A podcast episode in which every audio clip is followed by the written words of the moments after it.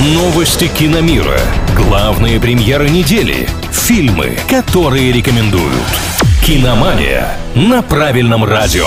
Всем привет, с вами Илья Андреев. Критики выбрали Бланшет, а Дисней рассказали про Мандалорца. Подробности прямо сейчас.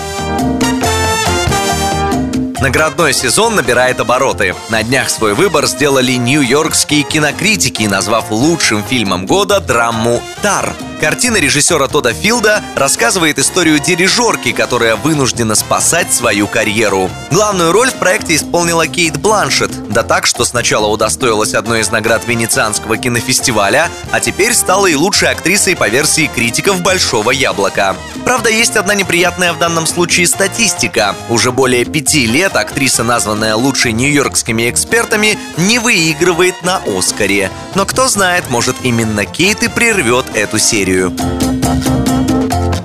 Компания Disney объявила дату премьеры продолжения сериала «Мандалорец». Это пока самый успешный многосерийник во вселенной «Звездных войн». В третьем сезоне наемник Дин Джарин и его спутник Грогу, известный также как Малыш Йода, вернутся на родину главного героя, планету Мандалор. Первый из новых эпизодов выйдет в начале марта.